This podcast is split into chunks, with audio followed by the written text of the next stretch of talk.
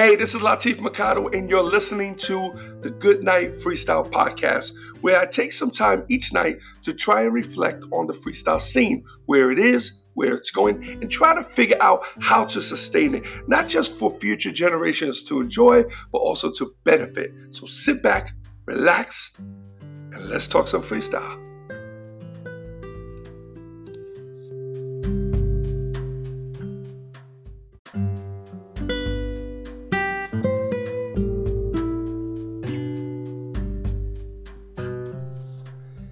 What's up, everyone? It's Latif, and welcome to the Good Night Freestyle Podcast. And this is episode 383. Hoping you guys are doing swell. Actually, I was gonna step outside, uh, put on my, my hoodie, um, but changed my mind. Figure I stay indoors. Um, still nursing this cold, so definitely don't want nothing else to uh, disrupt it at this point. Other than that, um, all is good. Feeling good, feeling strong. Wife is feeling good. Um,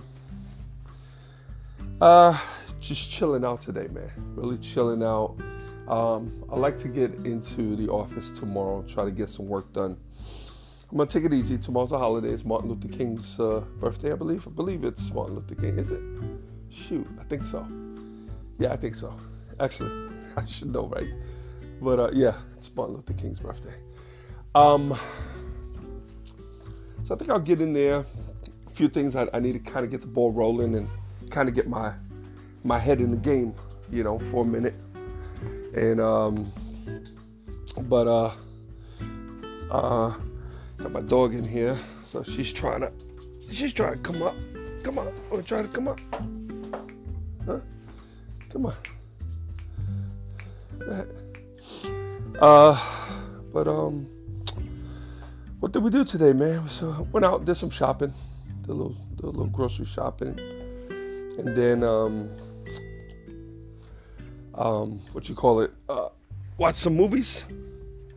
What did I watch today? Um, actually yesterday, I think I told you I watched uh, One Night in Miami.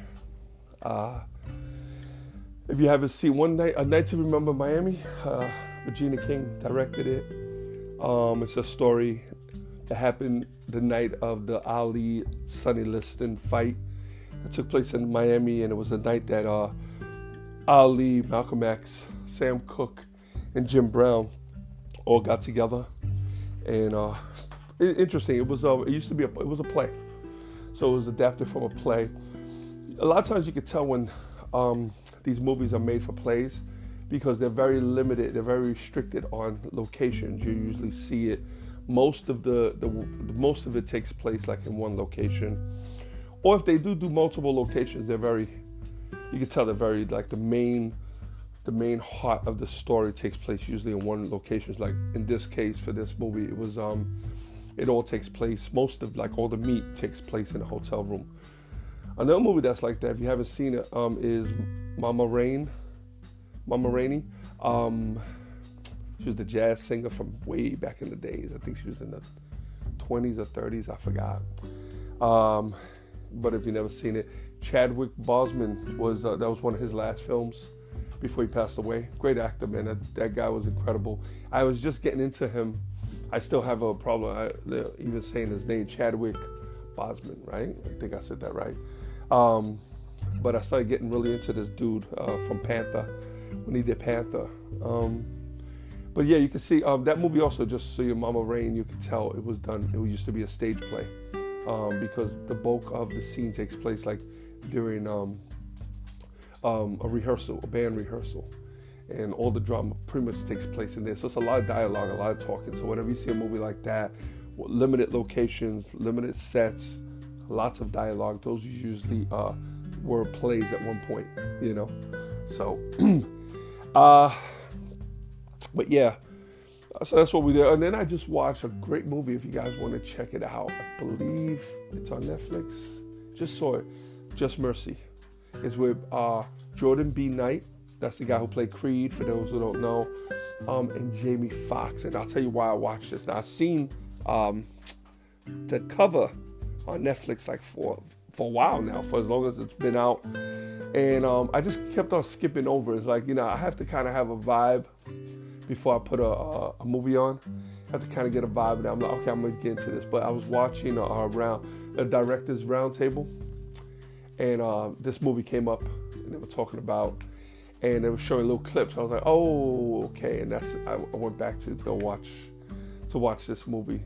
Uh, great choice though, great choice. I love this freaking movie. It's true story about a guy, um, an attorney who in Alabama, who um, he wants to go into this town and he wants to help people who were on death row, uh, who were actually innocent. They were just placed on death row because the cops had to always prove that they they caught the bad guy.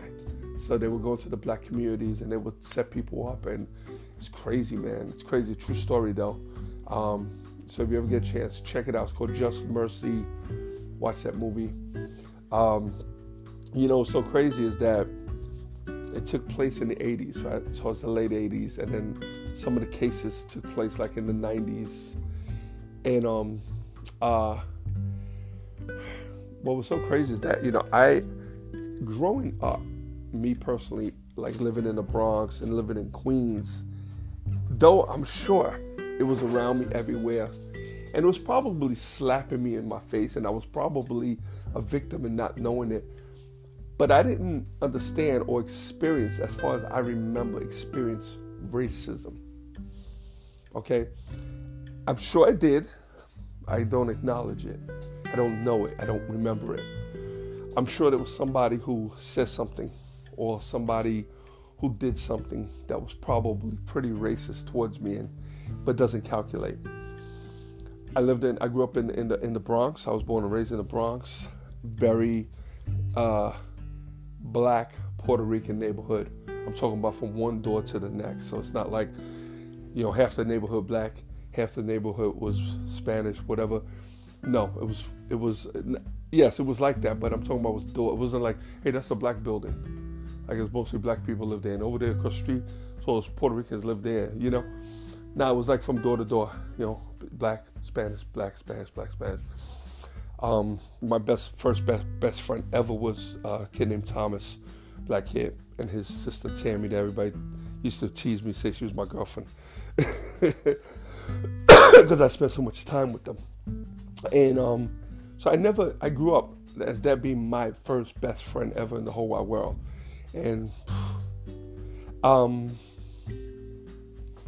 now you know it's so funny. I'm talking about him now. I never even like thought about What's he up to? How's he doing? I Don't remember his last name. Uh, so crazy, so crazy. wow. Um. Hmm. Anyway, reminiscing for a second there, guys. I'm sorry about that. um. Then when I moved to Queens, you would think I would experience some sort of racism, except the neighborhood that I moved to was weird. It was it was it was weird if anything, um, everybody else was different now. Wasn't like I was different. Everybody else was. So when I moved to Queens, Jackson Heights, it was mostly at that time we had um, a lot of Colombians, you know, quite a few Cubans. I would say, yeah, yeah, because there were stores named Cubanos, the Cubanitos. So we had Cubans and we had Colombians, Peruvians, Ecuadorians, so a lot of South and Central Americans. We didn't. I don't remember many Mexicans. We had Costa Ricans. I don't remember many Mexicans at that time. I think the Honduras came in first, and then it started getting more Mexicans. By that time, by, by the time we had more Mexicans there, um, I was pretty much gone. Now, again, I didn't I didn't acknowledge racism like that. Where I now start to kind of see a little bit of racism was when we went outside those neighborhoods, like my school. Um, IS 145 was up in Corona. Well, it was Elmhurst, but it was up in the Corona area. Uh, so we had a lot of the black kids there. And that's where we used to finally integrate because there was no black kids in my neighborhood. There wasn't not even Puerto Ricans.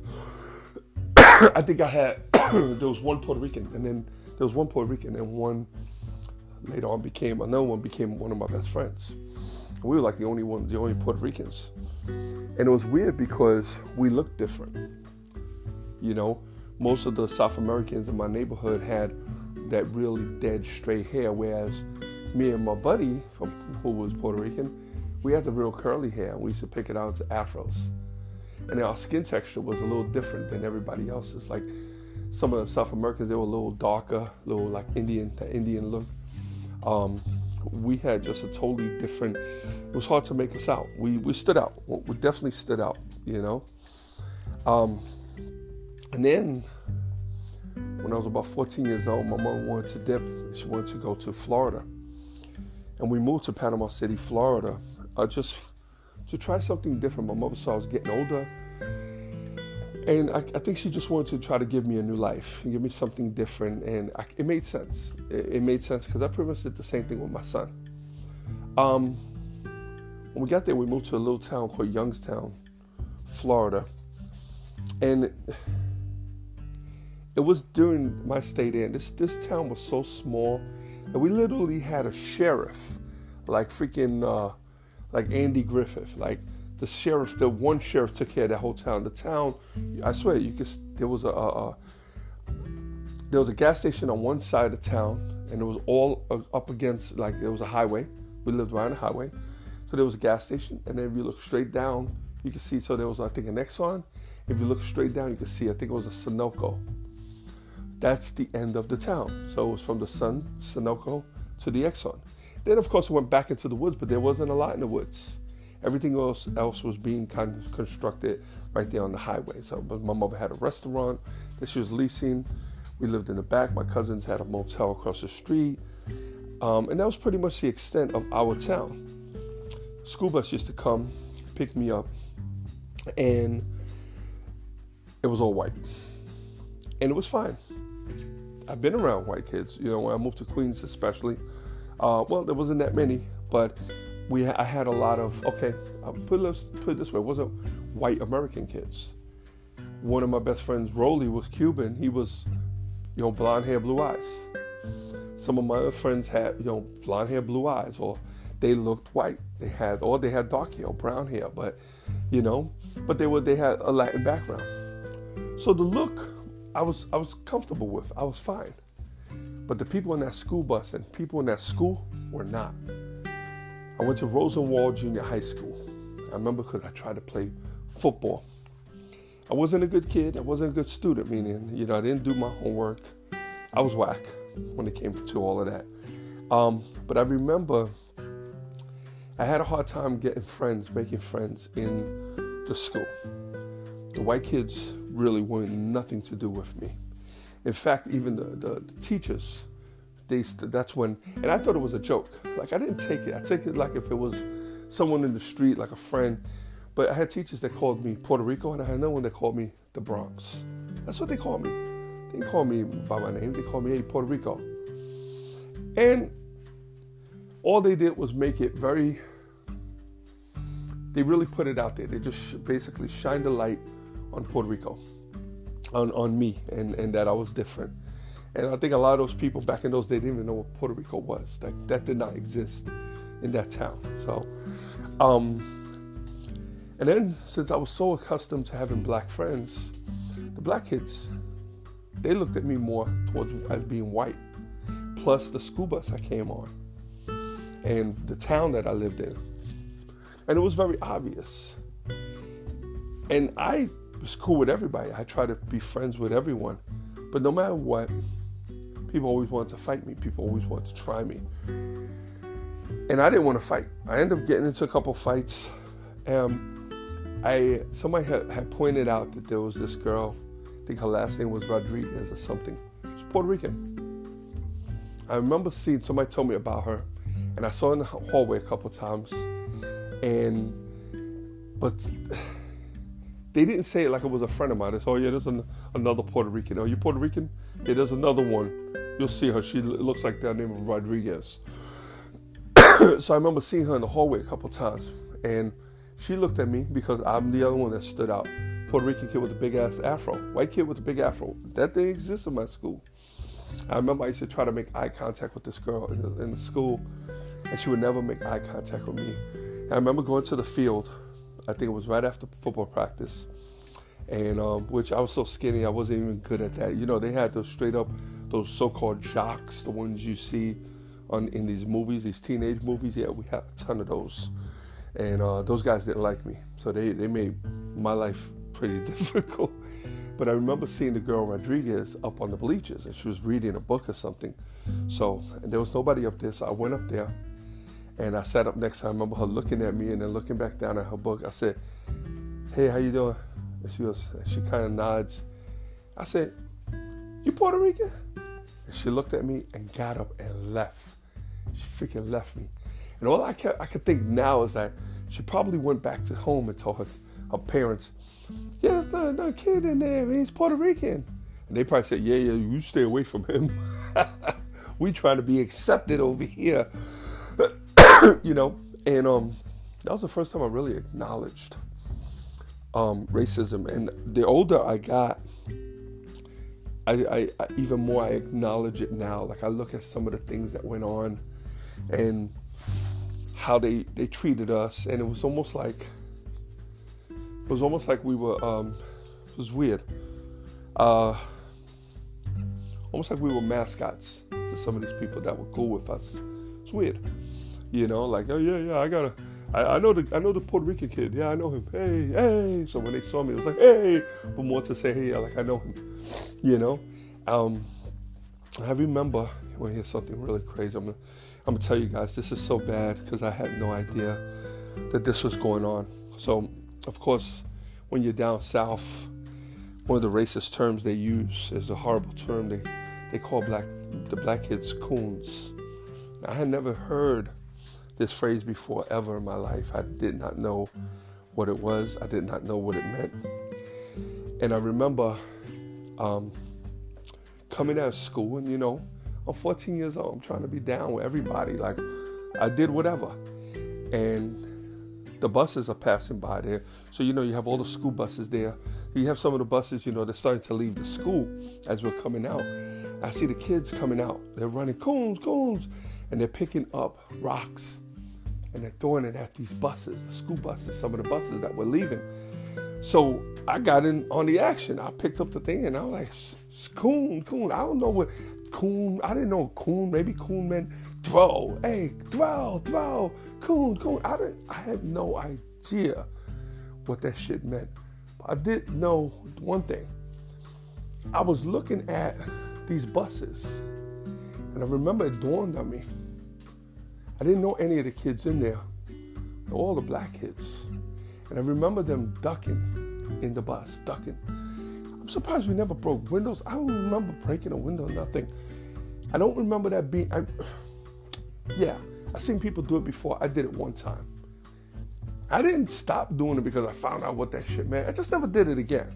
You know, I didn't want to get in trouble, but I had no idea what that meant. I learned this years later.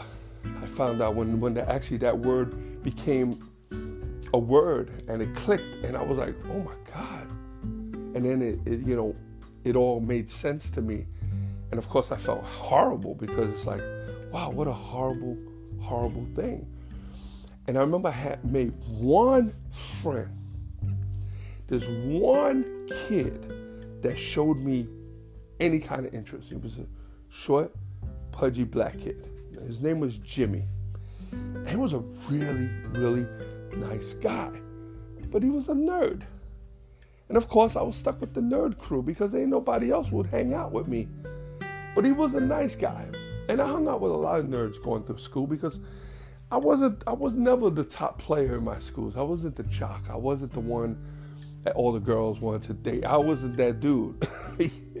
I'm that dude now, but I wasn't that dude back then.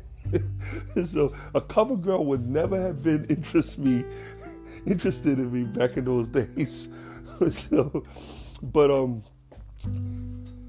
um I had a friend of mine that came to pick me up from school so we didn't go back. We weren't gonna go. I wasn't gonna go back on the bus, go back home on the bus because Jimmy was gonna come hang out at my house. So we had somebody that came and picked both of us up at school. We went back to my house, and then we were gonna drop him off, bring him home after you know after a couple hours. I remember we went, and I think my mother made us food, and we hung out in the house, and then I remember we were walking. I said, "Let's go to the creek." Now the creek was like the place to be. It was like it was fun. I went there with every you know my nephew. We spent a lot of time there.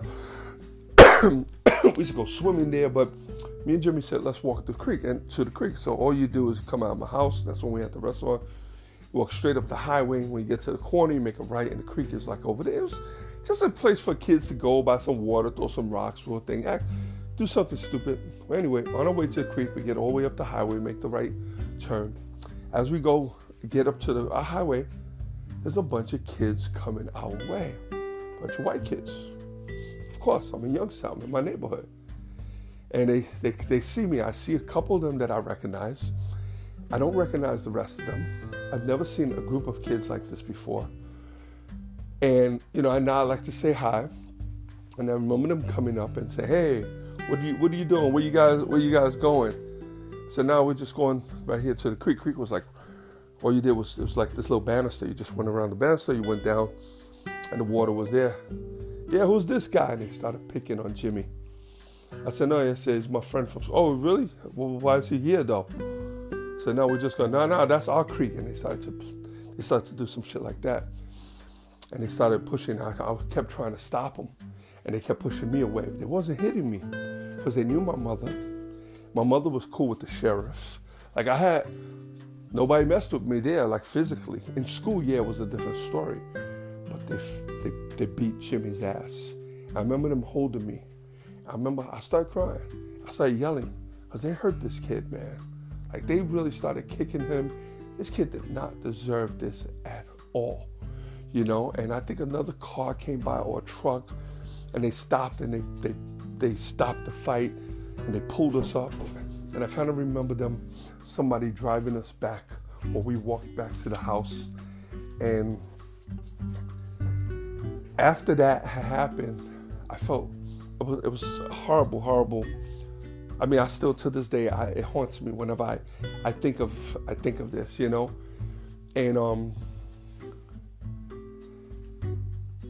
and we wind up getting Jimmy back home, and I don't remember seeing Jimmy after that anymore. Like, I don't remember seeing him. Like, I don't know if they changed his class, but I wasn't in that school that much longer after that. Um, I don't know if his parents took him out of school. I don't know what happened, but you know they didn't kill him. I mean, I brought we just brought Jimmy home, but uh, it was it was just sad. It was just a, a really sad thing, and you know, and I see movies like that when people do stuff like that, and those are the those are the people that I have no sympathy for. I have no no mercy for them. I have no, you know, I don't I don't feel for these people when you know and kind of a shame because this stuff still exists. I think it's it's disgusting, you know. But anyway, I want to share that story with you guys and thanks for allowing me to talk about it and take bring it out. I haven't spoken about this that particular uh, situation in a while. I got some more that's similar to that uh, up that alley. Maybe I could visit those later on. But uh, I'm gonna shut down now, guys. I appreciate you tuning in. Thank you so much, as always. Everybody who's uh, reaching out, checking up on me, I appreciate that as well. Thank you. Uh, listen, be safe out there. It's still crazy. The world is still upside down. Be safe. God bless, and good night, freestyle.